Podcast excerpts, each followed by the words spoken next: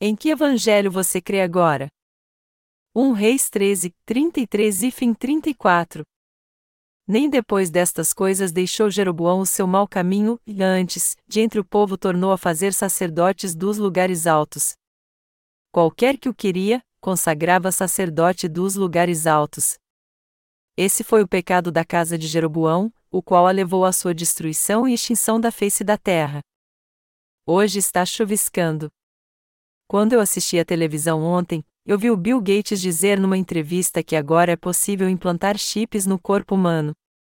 Até hoje os chips tinham sido implantados somente em objetos inanimados e em animais para que eles fossem localizados. Mas agora também é possível implantar chips de computador no corpo humano. Isso nos fala que o final dos tempos está chegando, como está descrito em Apocalipse 13. Os chips antes só eram implantados em certas partes do corpo, como na coxa ou na palma da mão. Mas como eles podiam ser facilmente removidos através de procedimento cirúrgico, eles agora estão implantando-os nos órgãos internos do corpo humano, para que não possam ser remidos assim tão facilmente. Segundo Bill Gates, isso é mais do que possível agora.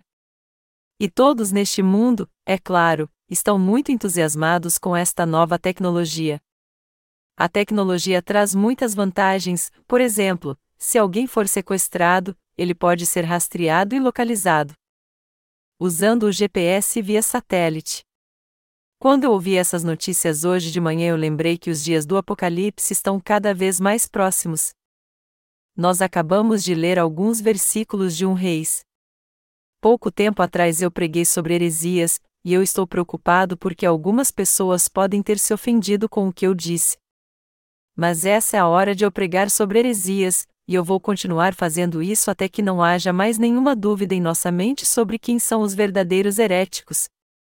Eu creio que todas as pessoas neste mundo têm que conhecer bem os heréticos para que o evangelho da água e do Espírito possa ser pregado ainda mais. A passagem bíblica deste capítulo está em 1 Reis 13, 33 e fim 34 e nela está escrito: nem depois destas coisas deixou Jeroboão o seu mau caminho, antes, de entre o povo tornou a fazer sacerdotes dos lugares altos. Qualquer que o queria, consagrava sacerdote dos lugares altos. Esse foi o pecado da casa de Jeroboão, o qual a levou à sua destruição e extinção da face da terra. Também está escrito em 1 Reis 12 horas e 33 minutos: sacrificou no altar que fizera em Betel, no décimo quinto dia do oitavo mês, mês que ele tinha escolhido a seu bel prazer. Assim ordenou uma festa aos filhos de Israel, e sacrificou no altar, queimando incenso. Estas passagens falam ambas de Jeroboão, um homem que cometeu grandes pecados contra Deus. Ele fez um bezerro de ouro e pôs no lugar de Deus, mudou a data do dia da expiação por si mesmo e designou pessoas comuns para o sacerdócio no lugar dos levitas. Pior ainda, ele mesmo ofereceu sacrifícios a Deus. Um servo de Deus apareceu naquela época e repreendeu Jeroboão pelos seus atos, dizendo a ele: Assim diz o Senhor: Um filho nascerá à casa de Davi, cujo nome será Josias, o qual sacrificará sobre ti os sacerdotes dos altos que queimam sobre ti incenso, e ossos humanos se queimarão sobre ti. 1 Reis 13 horas e 2 minutos. Porém Jeroboão não deixou o seu mau caminho, continuou a designar sacerdotes dentre o povo para servir nos lugares de adoração e oferecer sacrifícios. Este foi um grande pecado para Deus. Como diz a Bíblia, Jeroboão construiu muitos lugares de adoração em Israel e muitos sacrifícios eram oferecidos nestes lugares. Jeroboão colocou bezerros de ouro em Dan e Betel, e fez com o povo de Israel os adorassem. Ele construiu lugares de adoração praticamente em todo o reino do norte, Israel, onde estavam as dez tribos. Jeroboão colocou bezerros de ouro em Dan e Betel porque ele tinha medo que seu povo voltasse para o reino do sul, Judá. Isso por si só já foi um grande pecado, mas ele foi além construindo lugares de adoração em cada vila e fazendo com que seu povo sacrificasse aos ídolos. Os pecados de Jeroboão foram suficientes para provocar a ira de Deus, e foi por causa dos seus pecados que a sua família e o seu reino foram destruídos. Jeroboão não apenas ofereceu sacrifícios ele mesmo, mas também designou sacerdotes dentre o povo para que eles adorassem os ídolos nos lugares de adoração. Ao fazer com que o povo de Israel adorasse os ídolos, ele provocou a ira de Deus. Então, já que os pecados de Jeroboão provocaram a ira de Deus, o povo de Israel foi destruído por ele. Israel perdeu sua soberania e o povo foi massacrado por outros povos por causa desses pecados. Tudo isso aconteceu por causa dos pecados de Jeroboão, e porque o povo de Israel pecou como ele. Israel foi destruído não por causa dos pecados dos outros, Todos eles foram destruídos por causa dos pecados que Jeroboão cometeu contra Deus, e estes pecados também continuam surgindo no cristianismo hoje em dia, cometidos pelos falsos profetas. Essa fé enganosa tem sido passada pelo cristianismo até hoje. É errado aqueles que não conhecem o Evangelho da água e do Espírito se tornarem obreiros de Deus. Quando os líderes cristãos de hoje ordenam pastores, eles fazem isso conforme a sua vontade, como Jeroboão.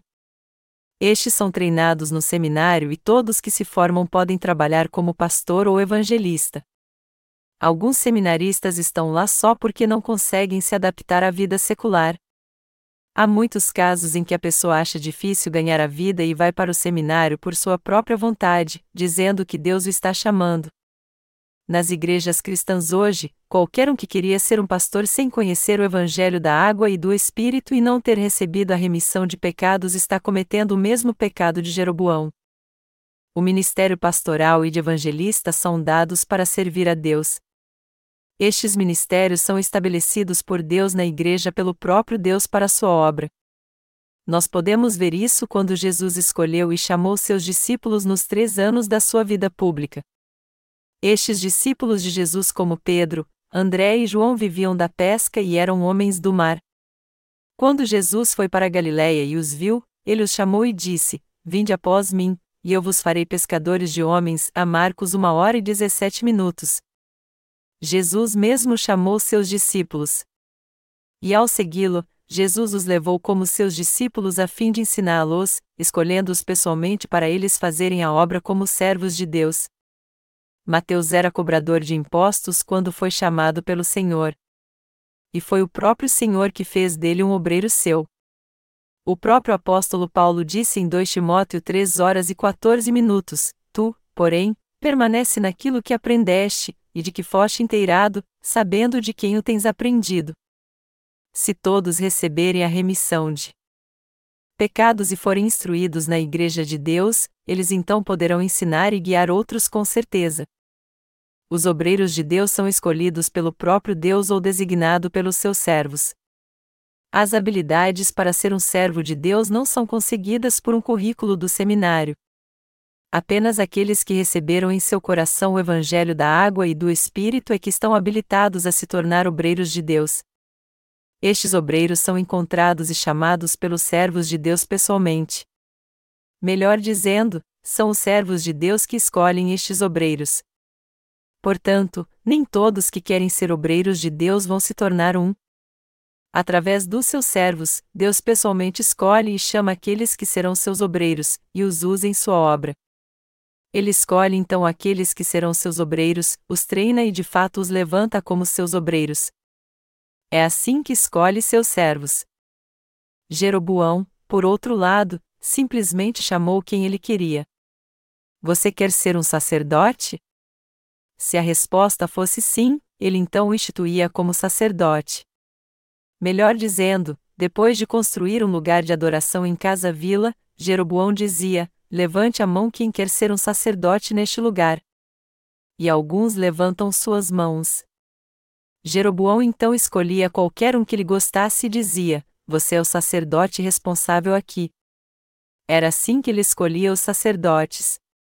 Os sacerdotes escolhidos se dobravam então diante dos ídolos, queimavam incenso a eles, faziam festas e praticavam o mal, dizendo: Este ídolo é o Deus que guiará vocês. Portanto, o que Jeroboão fez foi um grande pecado contra Deus. Hoje, alguém que está habilitado a ser tornar um servo de Deus tem que ser, antes de tudo, alguém purificado de todos os seus pecados por crer no Evangelho da água e do Espírito. E em segundo lugar, ele tem que ser alguém cujo coração deseje fazer a obra de Deus. Aqueles cuja fé no Evangelho da água e do Espírito é sólida como uma rocha, que aos olhos de Deus estão preparados e cujo coração está no Senhor, que estes é que são levantados como obreiros de Deus pelos atuais servos de Deus. Os obreiros de Deus são levantados assim como Elias escolheu Eliseu no Antigo Testamento. Elias tinha uma escola de missões no Antigo Testamento, assim como nós temos uma escola de missões. É por isso que ele tinha muitos discípulos. Entre estes discípulos havia um homem chamado Eliseu que seguia Elias de perto. Eliseu o seguiu tão de perto que ele o chamava de Senhor. Ele costumava deitar água sobre as mãos do seu mestre para que ele as lavasse. Um dia Eliseu pediu a Elias: Por favor, me dê porção dobrada do seu espírito, e acabou recebendo duas vezes mais poder do que Elias quando recolheu suas vestes. Assim, ele sucedeu a Elias como o servo de Deus que guiaria o povo de Israel. Então, o próprio Deus escolheu seus servos pessoalmente. Hoje, os servos de Deus que creem no Evangelho da Água e do Espírito sabem que o próprio Deus escolhe seus servos através dos seus obreiros.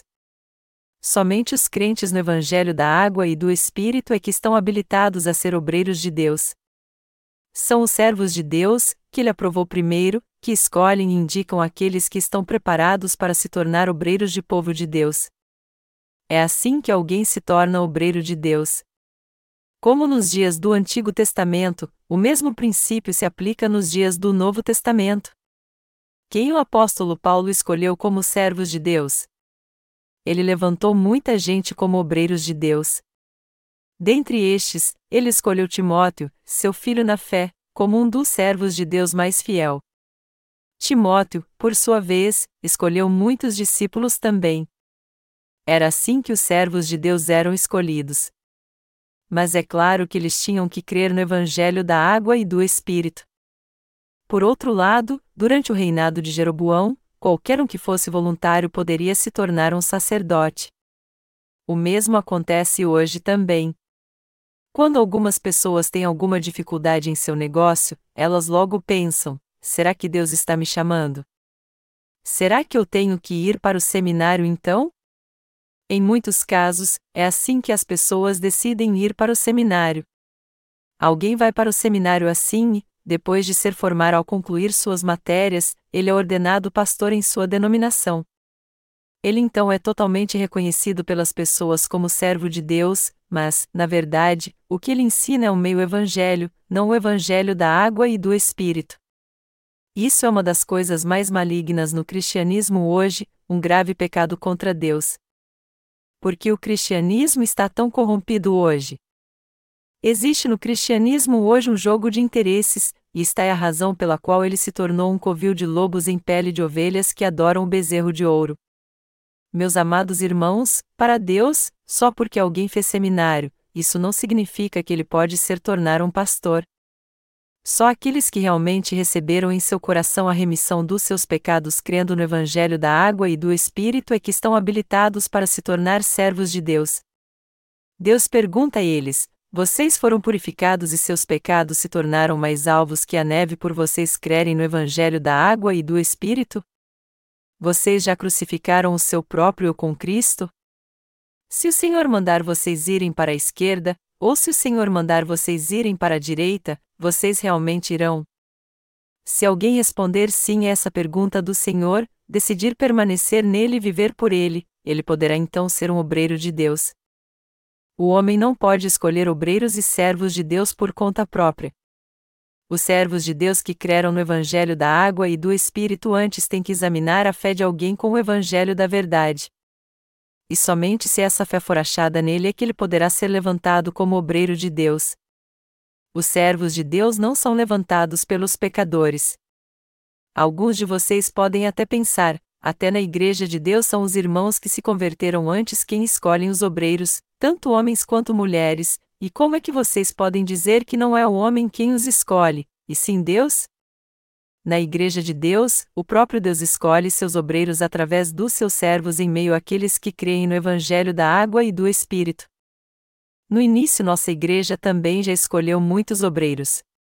Naquela época, a igreja estava precisando muito de obreiros de Deus, e mesmo que nossos obreiros passem por um processo de seleção rigoroso e detalhado agora, naqueles dias, qualquer um que confessasse crer no Evangelho era escolhido como obreiro na igreja. 100% dos voluntários em Cristo eram aceitos.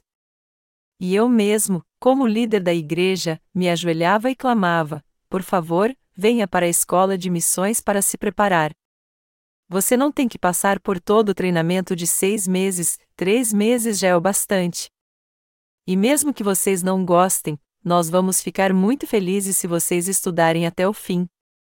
Como resultado disso, dentre os que foram levantados como obreiros desse jeito no começo, muitos acabaram deixando a igreja por não serem fiéis.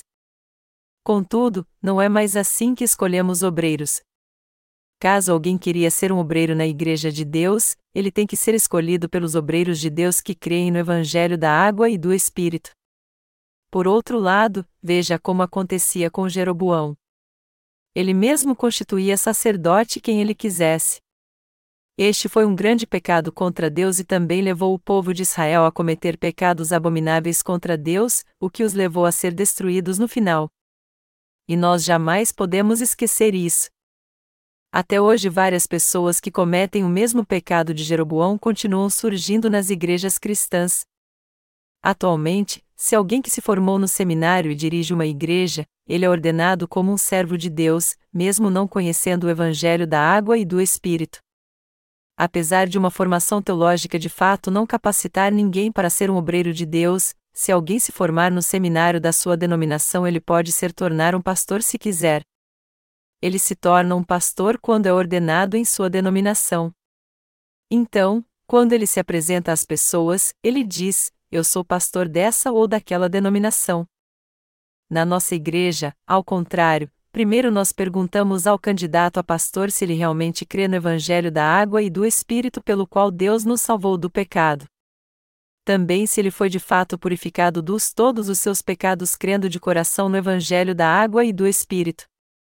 Todo candidato a pastor tem que responder sim a essa pergunta com sinceridade. Ao contrário de nós, porém, muitos pastores nas igrejas cristãs hoje em dia estão pastoreando mesmo ainda tendo pecados em seu coração. Os seminários hoje têm ensinado o Evangelho da água e do Espírito, eles estão levando seus alunos a receber a remissão dos seus pecados crendo no Evangelho da água e do Espírito? Há algum curso no seminário que ensina o Evangelho da água e do Espírito?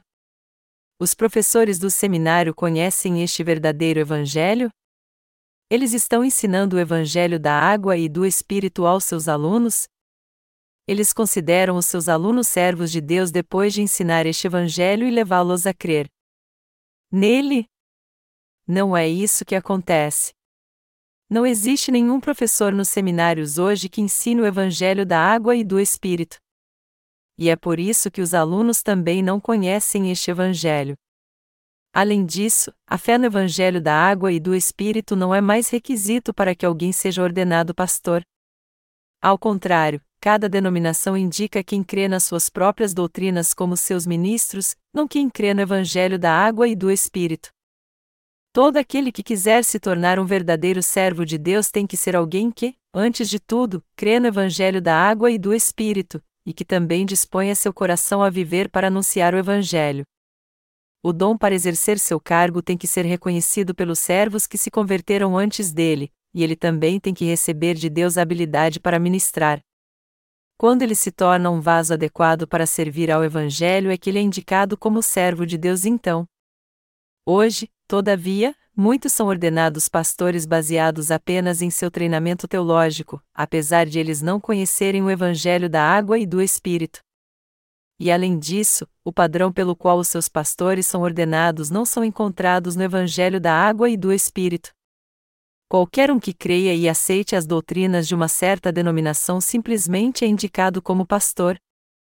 É assim que os pastores são ordenados nas suas denominações e é por isso que eles são os heréticos do cristianismo. Todos neste mundo recebem a remissão de pecados apenas quando creem no Evangelho da água e do Espírito. A verdade é que somente através do Evangelho da água e do Espírito é que alguém pode ser remido dos seus pecados. Quando as pessoas creem no Evangelho da água e do Espírito é que os pecados do seu coração são apagados. Isso significa que se um seminário não ensina o Evangelho da água e do Espírito, e não considera servos de Deus somente os que creem no verdadeiro Evangelho, eles não passam de instituições que estão formando heréticos. É por isso que os seminários atuais são considerados uma farsa. 1 Reis 12 horas e 32 minutos diz que Jeroboão instituiu seus sacerdotes em Betel. Ele reuniu todos que queriam ser sacerdotes, escolheu alguns dentre o povo e os constituiu sacerdotes por si mesmo. Jeroboão instituiu sacerdotes conforme a sua vontade, dizendo basicamente isso: vocês serão sacerdotes nessa região, vocês serão sacerdotes naquela região. Essas pessoas então iam para suas regiões e exerciam a função de sacerdotes nos lugares de adoração. Hoje também, todos podem ir para o seminário se quiserem. A verdade é que se alguém estuda no seminário e se forma, vai para uma faculdade depois e vive segundo os ensinamentos da sua denominação, ele é ordenado pastor apesar de não conhecer nem crer no Evangelho da água e do Espírito. Os pastores que ordenam essas pessoas ao ministério pregam o Evangelho da água e do Espírito para elas. Os professores dos seminários de hoje pregam este verdadeiro Evangelho que purifica o pecado do coração das pessoas. Longe de pregar este Evangelho, eles continuam indicando qualquer um concurso teológico para serem ministros e pastores, e é por isso que suas denominações acabam se tornando um antro de heresias. É por causa disso, pelo fato de os cristãos que não conhecem o Evangelho da água e do Espírito estarem fazendo a obra como pastores depois de se formarem no seminário, é que estão surgindo mais heréticos. Já que estes é que são indicados como pastores em todo lugar, eles reúnem todas as pessoas da cidade na igreja fundada pela sua denominação e pregam um evangelho falso, pela metade, um evangelho que prega somente o sangue da cruz no lugar do evangelho da água e do espírito e leva a todos que o seguem a se tornar cristãos heréticos que servem aos ídolos. Para aqueles que não foram purificados dos seus pecados com o evangelho da água e do espírito, dar importância somente ao dom de cura é um atalho para se tornar heréticos. Hoje em dia, aqueles que pastoreiam as igrejas cristãs estão tentando receber o dom de cura, pois consideram isso crucial para terem sucesso material e no seu ministério.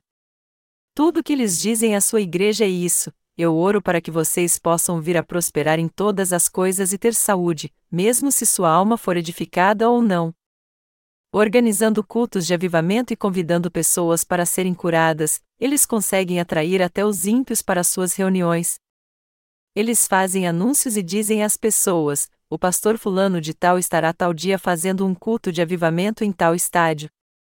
Venha participar. Se você vier, você será curado da sua enfermidade. A cura acontecerá na sua vida se você vier. Todos são curados das suas enfermidades quando este pastor ora, pacientes de câncer e aleijados. Muitas pessoas que foram no último culto de avivamento foram de fato curadas. As pessoas então correm para estes cultos de avivamento a fim de ouvirem a palavra de Deus e serem curadas. E quando o pregador diz: Venha aqui na frente se você quer aceitar Jesus, muitos vão à frente. O pregador então faz com que todos orem para receber Jesus como seu Salvador. É tão fácil para o pastor fazem com que eles aceitem Jesus. Ele manda então que todos eles repitam depois dele: Jesus, eu sou pecador. E então diz a todos que repitam novamente: Senhor, eu estava condenado ao inferno por causa dos meus pecados, e as pessoas repetem estas palavras. O pregador continua dizendo: Tu morreste por mim na cruz, e eu sou muito grato a ti por isso. Tu derramaste seu sangue por mim, purificaste meus pecados e me salvaste de todos eles. Então, eu creio em ti agora. Eu oro em nome de Jesus. Depois que todos fazem essa oração, eles são recebidos como pessoas que aceitaram Jesus. Os pastores das igrejas pentecostais sempre pregam assim: Deus disse: Eu oro para que você tenha boa saúde e prospere em tudo, assim como para que sua alma seja edificada. Deus também disse: Ele foi ferido pelas nossas transgressões, e moído pelas nossas iniquidades, o castigo que nos traz a paz estava sobre ele, e pelas suas pisaduras fomos sarados o Senhor tirou todas as nossas enfermidades e iniquidades. Meus amados irmãos, nosso Senhor nos curou de todas as nossas enfermidades. Agora eu peço a vocês que coloquem suas mãos onde está doendo. Todos que estão enfermos colocam as suas mãos onde está doendo então, na cabeça, no coração, na perna, na coluna, etc. O pastor então ora com autoridade: Eu ordeno em nome de Jesus Cristo, todas as doenças saiam agora. Sejam curados de todas as suas doenças. Eu oro em nome de Jesus Cristo. Amém. Quando o pastor acaba sua oração, toda a igreja é tomada de emoção e diz amém concordando com ela. Ele diz então: Aqueles que foram curados agora venham à frente para dar seu testemunho. Alguém se levanta então e diz: Eu não podia levantar minha mão antes, mas quando eu coloquei minha outra mão sobre ela e orei, ela ficou curada e agora eu posso levantá-la. Amém. Aleluia. Outros dizem: Eu estava com azia, mas depois que orei ela se foi. Antes eu não podia andar, mas eu posso me levantar e até correr agora. Eu não enxergava bem, mas agora que o pastor orou por mim eu posso ver. O Senhor curou mesmo a minha enfermidade. Muitos que vão aos cultos de avivamento dão esse testemunho. Diversas pessoas, cristãs e não cristãs, veem esse tipo de coisa, se deixam enganar e passam a crer em Jesus cegamente, dizendo: Ah, eu serei curado se eu crer em Jesus. Eu também vou ficar rico e ir para o céu se eu crer em Jesus. No entanto, quando essas pessoas voltam para casa, sua zia volta e elas perdem a visão novamente. Elas não passam de vítimas de uma fraude espiritual. Os heréticos que seguem o caminho de Jeroboão hoje em dia atraem as pessoas e oram por elas se apoiando no dom da cura e anunciando isso em seus cultos de avivamento. Muitos enfermos estão desesperados. Qualquer que seja a sua doença, todos eles querem ficar curados. E já que eles não podem ser curados nem com remédio nem com cirurgia, mas querem ser curados da sua doença, dizem a eles que eles receberão o dom da cura se aceitarem Jesus. É por isso que eles correm para estes cultos de avivamento. Quando o suposto pastor cheio de dons ora por eles, é bem provável que eles se sintam melhor e até algum alívio, dependendo de como esteja sua mente. Porém, quando voltam para casa, eles têm uma recaída, sua doença pode aumentar e eles acabarem morrendo. Amados irmãos, vocês têm que entender que várias pessoas estão perecendo física e espiritualmente agora enganadas pelos pentecostais. Entre os heréticos que há nas igrejas cristãs hoje que não conhecem o evangelho da água e do espírito, estão os chamados pastores que só vivem clamando o nome de Jesus e enganando as pessoas com dons de cura. Quando estes falsos profetas estiverem diante do Senhor, todos eles dirão: Senhor, Senhor, nós não profetizamos em teu nome, não expulsamos demônios em teu nome, e não fizemos milagres em teu nome. Porém o Senhor lhes dirá: Nunca vos conheci. Apartai-vos de mim, vós que praticais a iniquidade. Mateus 7, 22 e 23. Isso é o que o Senhor dirá a estes enganadores, já que vocês não criam no Evangelho da água e do Espírito nem tiveram os seus pecados purificados, vocês só usaram meu nome em cultos de avivamento para arrecadar dinheiro, mesmo sendo respeitados pelas pessoas como pastores. Vocês tinham uma vida material confortável quando viviam na terra, mas chegou a hora do seu julgamento. Vocês serão lançados no inferno. E todos os que deram ouvidos a vocês também serão lançados no inferno, Amados irmãos, quantas pessoas hoje em dia estão sendo enganadas pelos pentecostais? É isso que a passagem bíblica deste capítulo está nos dizendo. A Bíblia diz que Jeroboão não voltou atrás do seu mau caminho mesmo depois que ele foi alertado do seu pecado. E ele continuou instituindo sacerdotes de todas as classes do povo, permitindo que qualquer um que quisesse servir nos lugares de adoração se tornasse sacerdote. E como isso era pecado, tanto sua família quanto seu povo foram todos destruídos. Mudar a lei da salvação de Deus é um grande pecado que leva ao mesmo caminho de Jeroboão. É por isso que muitos erros têm sido cometidos assim nas igrejas cristãs do mundo inteiro pelos que são a versão moderna de Jeroboão e os que os consagram. Até hoje o ministério do engano está operando. E uma característica pessoal dos enganadores é que eles pregam somente o sangue da cruz, não o evangelho da água e do Espírito. Ao fazer uso do seu próprio plano da salvação e ao afirmar que alguém é purificado dos seus pecados somente por meio do sangue da cruz, eles pregam essas falsas doutrinas aos seus seguidores. E já que eles não conhecem nada mais do que o sangue da cruz, eles enganam até a si mesmos crendo que foram purificados dos seus pecados, quando na verdade ainda há pecado em seu coração. No fim, eles acabam enganando a si mesmos pensando: eu sou um escolhido e fui purificado do meu pecado. Eu faço parte do povo de Deus. Todos que se deixam levar pelos falsos profetas podem cair nesse tipo de engano. Eles são pseudo-santos que fazem parte das igrejas cristãs. São falsos cristãos que não pertencem ao povo de Deus, mas que só fingem pertencer. É um grande erro alguém que não é servo de Deus crer e agir como se fosse um. Todos parecem ser servos de Deus, mas, na verdade, não passam de falsos servos. Os pseudo-santos heréticos que pertencem às igrejas cristãs parecem santos, mas são diferentes dos verdadeiros santos. E não são poucos os cristãos e pastores como estes nessa terra, como não são poucas as suas denominações. Há muita heresia dentro do cristianismo. Há muitos nas igrejas cristãs em todo o mundo que se tornaram heréticos. Eu também já pastoreei antes de nascer de novo. E eu era jovem naquela época. Apesar disso, eu costumava tratar com respeito os mais velhos, assim como eles achavam que também seriam abençoados se tratassem bem os servos de Deus. Mas antes de eu nascer de novo da água e do Espírito ainda havia pecado em meu coração. Sempre que eu pregava, meu coração ficava tão turbado que eu não conseguia nem olhar para minha igreja. Eu então orei a Deus: Senhor, eu estou envergonhado porque prego para eles, mas ainda tenho pecado no meu coração. Apesar das palavras que eu prego serem corretas, eu não sou correto diante de ti. Naquela época eu era pecador e tinha vergonha de mim mesmo por causa dos meus pecados.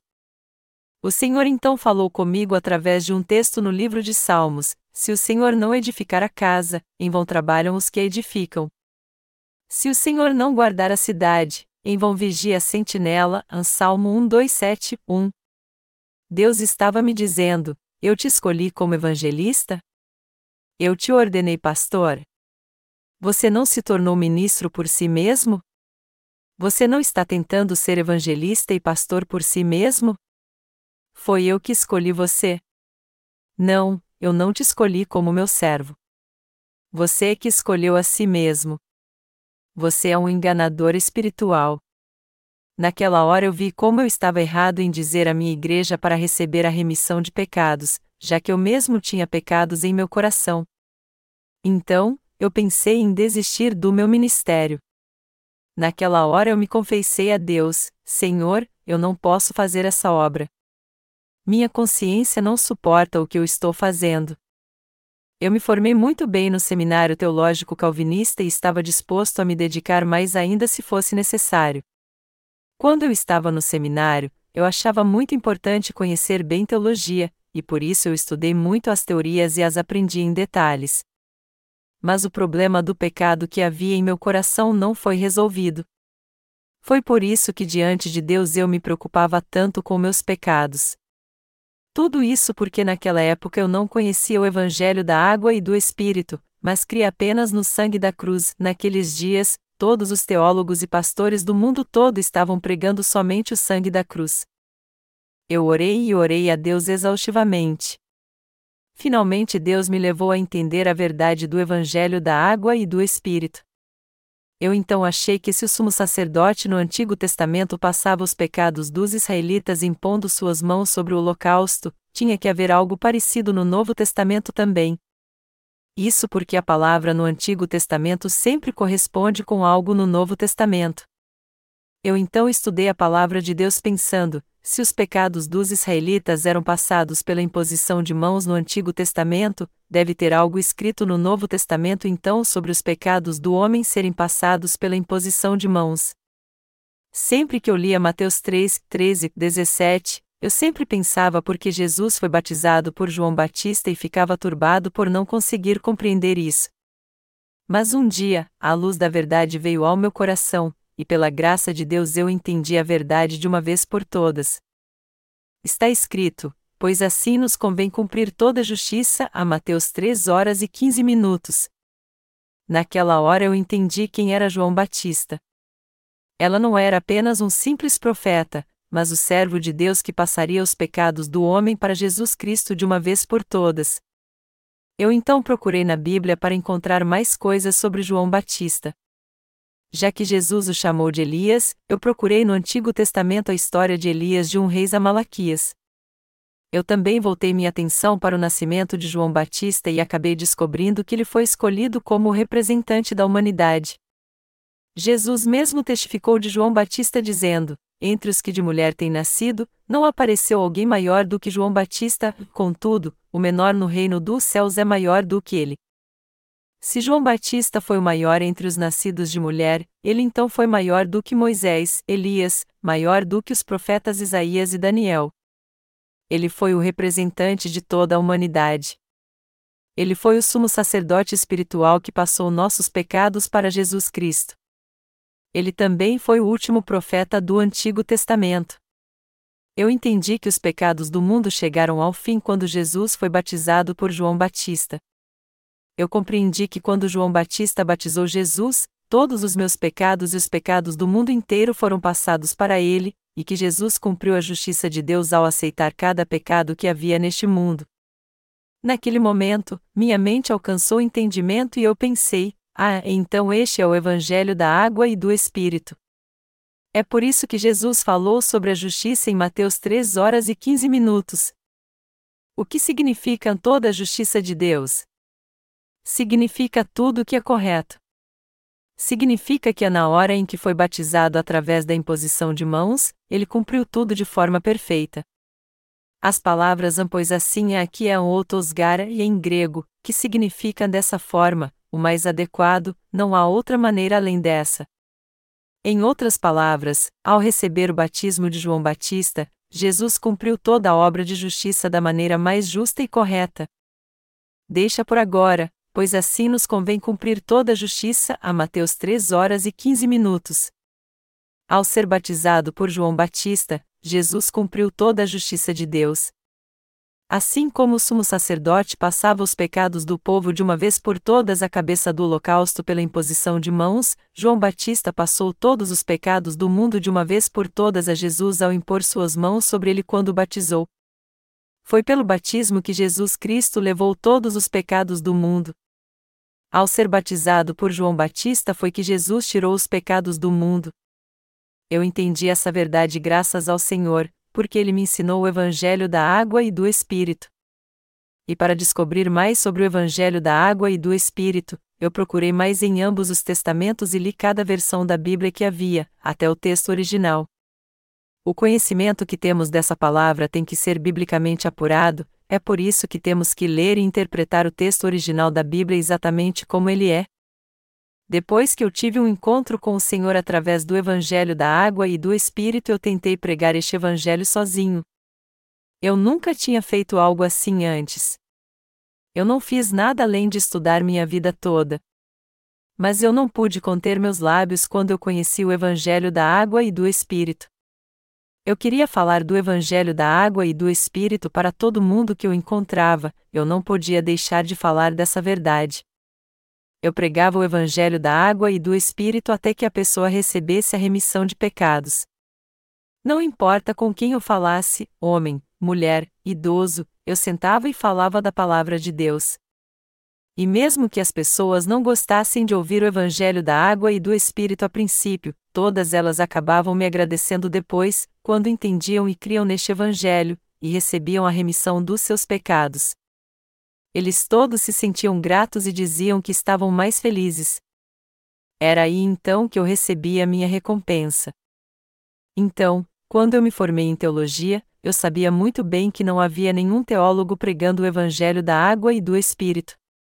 Por mais que eu pesquisasse em todo tipo de livros, eu não pude encontrar nenhum teólogo que fizesse isso. Os líderes cristãos de hoje indicam qualquer um para o pastorado e aceitam qualquer pessoa no seminário. E quando os membros da sua igreja passam por alguma dificuldade, o que estes pastores dizem a eles? Eles dizem: Por que você não vai para o seminário? Ao mesmo tempo, quando alguns membros se dedicam à obra na igreja, eles também dizem: vocês já pensarem em fazer seminário? Os pastores indicam qualquer um para fazer seminário. E quando alguém vai fazer seminário para estudar teologia, ele é chamado de evangelista na Coreia. E quando ele acaba o seminário, ele é ordenado e se torna um pastor então. Aí ele funda uma igreja da sua denominação. Existem muitos heréticos na face da terra. E pelo fato de os pastores e teólogos consagrarem qualquer um como pastor, isso é uma heresia.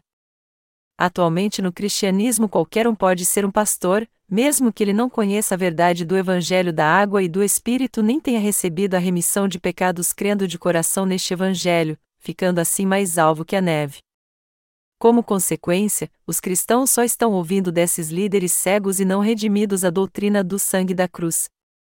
E por crerem nessa doutrina cristã que afirma, todos os nossos pecados foram purificados pelo sangue de Jesus, eles têm certeza que, segundo essas doutrinas, eles não têm pecado, apesar de ainda estarem cheios de pecado em seu coração. Todos aqueles que aprendem como estes pastores são heréticos. É por isso que muitos cristãos se tornaram heréticos. Essas pessoas não têm nada a ver com Jesus. Essa é a diferença entre as igrejas do mundo e a Igreja de Deus. Quando os cristãos deste mundo têm um problema sério no seu coração e têm que pedir a ajuda de Deus, eles não podem abrir seus lábios e dizer: Deus, por favor, me ajude, porque há pecado em seu coração. Então, quando os heréticos oram, a primeira oração que eles fazem é a de arrependimento. E até quando eles estão orando pela ajuda de Deus, eles geralmente começam suas orações com arrependimento. Alguns podem até fazer longas orações e outros orações curtas, mas há uma coisa em comum entre eles: todos fazem orações de arrependimento quando buscam a Deus. Por outro lado, quando os crentes no Evangelho da Água e do Espírito fazem algo errado perante Deus, eles admitem seus erros a Ele com sinceridade. Eles buscam a Deus pela fé tendo certeza de que foram salvos dos seus pecados, crendo que Jesus Cristo levou sobre si todos os seus pecados com seu batismo e os purificou derramando seu sangue na cruz. Todavia, aqueles que não conhecem nem creem no Evangelho da água e do Espírito têm que fazer orações de arrependimento toda vez que buscam ao Senhor em oração. Seu coração ainda tem pecado, e é por isso que eles não têm como deixar de fazer orações de arrependimento, dizendo: Senhor, me perdoe, por favor, pois eu pequei. Sempre que eles buscam a Deus em oração, eles tentam ser purificados dos seus pecados fazendo suas orações de arrependimento primeiro. Diferentemente deles, os que creem no Evangelho da água e do Espírito estão sempre meditando neste Evangelho. Os justos meditam no Evangelho o tempo inteiro, fazendo-os lembrar do seguinte: Eu não tenho pecado. Com o Evangelho da água e do Espírito, o Senhor purificou todos os meus pecados impuros e os fez mais alvos que a neve.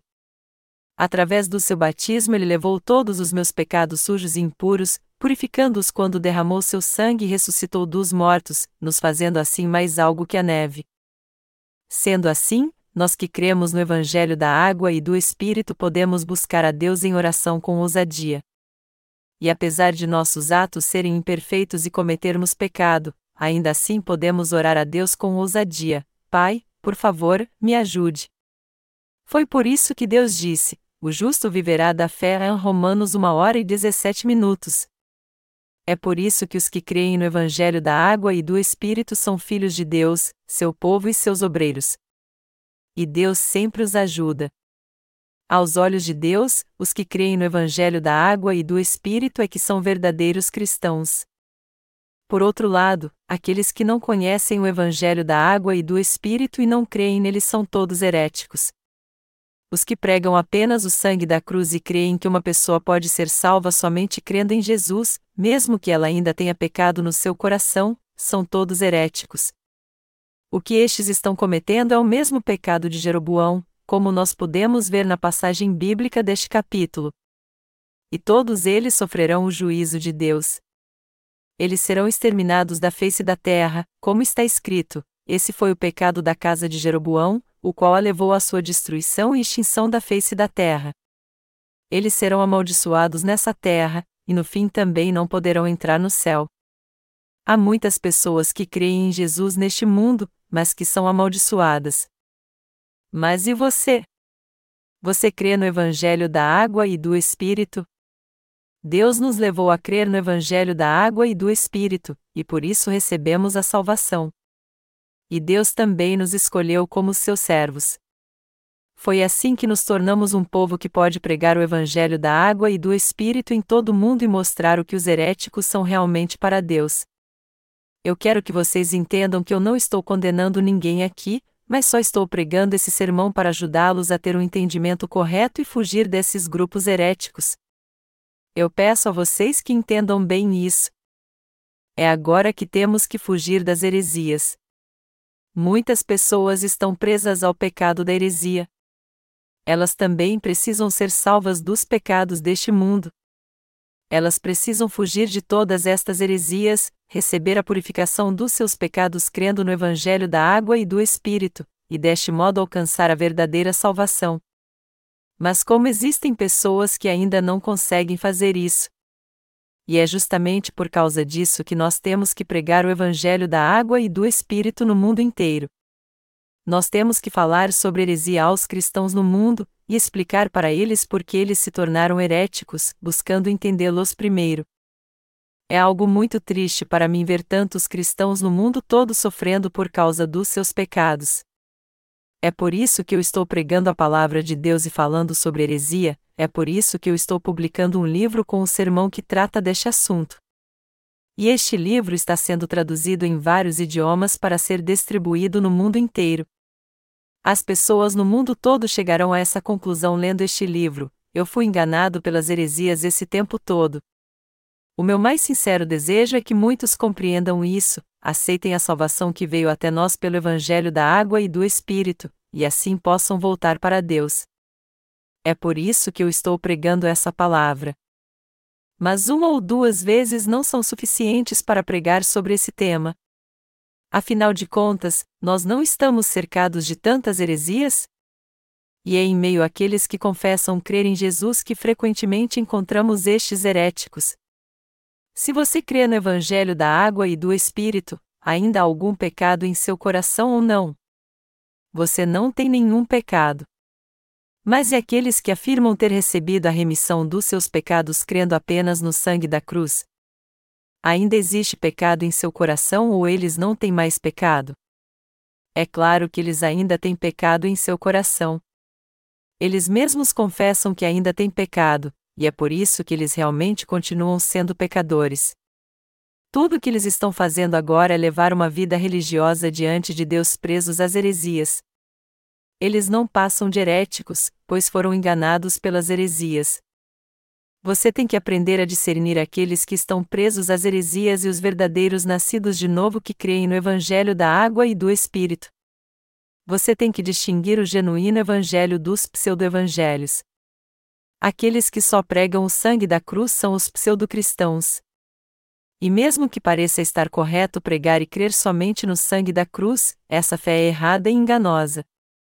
É de suma importância podermos discernir quem são os pseudo-crentes para que não sejamos enganados por eles. Até entre os repórteres, há os que são verdadeiros e os que são falsos. Os falsos repórteres extorquem dinheiro de pessoas inescrupulosas ameaçando publicar suas falcatruas é preciso pedir sempre a identidade desses falsos jornalistas. Se isso acontecesse, esses repórteres iriam mostrar na hora suas credenciais ou escondê-las. Se pedissem a eles, deixe-me ver de novo sua identidade. Deixe-me anotar alguns dados. Eu vou ligar para sua redação e confirmar seus dados. Assim eles iriam embora e sumiriam na hora. No reino espiritual também existem muitos falsos profetas que fingem ser servos de Deus. Qualquer pastor que pareça verdadeiro, mas é falso, de fato é um pseudo-pastor. Na verdade, não seria exagero dizer que praticamente todo pastor é um pseudo-pastor. Entre os cristãos que hoje afirmam crer em Jesus, somente aqueles que creem no Evangelho da água e do Espírito é que são os verdadeiros cristãos. Por outro lado, aqueles que creem apenas no sangue da cruz, e cujo coração ainda tem pecado, são os falsos cristãos, mesmo que pareçam legítimos. Alguém cuja fé parece ser verdadeira, mas que na verdade é falsa, nada mais é do que um pseudo-cristão. Deste modo, todo aquele que ainda tem pecado, mesmo depois de crer em Jesus, é herético e um falso cristão. De certa forma, eles até parecem verdadeiros. Existem muitos deles que agem assim, e isso faz com que eles pareçam muito mais autênticos. Porém, os verdadeiros cristãos são só aqueles que creem no Evangelho da água e do Espírito. Os crentes no Evangelho da água e do Espírito são as legítimas pessoas de fé. Toda vez que alguém me ensina alguma coisa, eu procuro sempre ver se aquilo está correto. Eu não sou o tipo de homem que é facilmente enganado por qualquer palavra dos teólogos. Antes de mais nada, eu confirmo tudo buscando o significado nos textos originais, no grego e no hebraico. Eu busco a raiz de tudo, para ser mais exato. A primeira coisa que eu procuro ao me deparar com algum ensinamento é se ele é biblicamente correto ou não. Eu não rejeito o ensinamento de alguém de qualquer maneira. Ao contrário, eu primeiro examino se ele é encontrado na Bíblia ou não, e se é confirmado pelas Escrituras. Quando eu descubro que o ensinamento é biblicamente correto, eu o aceito então. Eu não procuro passar apenas meus próprios argumentos, nem afirmo que tudo que não vem de mim está totalmente errado. Eu aceito plenamente os ensinamentos de outras pessoas também, contanto que eles estejam biblicamente corretos. O problema, contudo, é que todo evangelho pregado pelos cristãos heréticos de hoje é falso. E é por isso que eu não posso aceitá-lo em meu coração. E não tem problema algum agora chamarmos os falsos cristãos do que eles realmente são, falsos crentes. Aqueles que só creem no sangue da cruz dizem que são os verdadeiros cristãos, mas quando eu lhes pergunto, me digam então como seus pecados desapareceram? Eles dizem: Meus pecados foram purificados com o sangue da cruz. Isso é tudo? Sim, isso é tudo.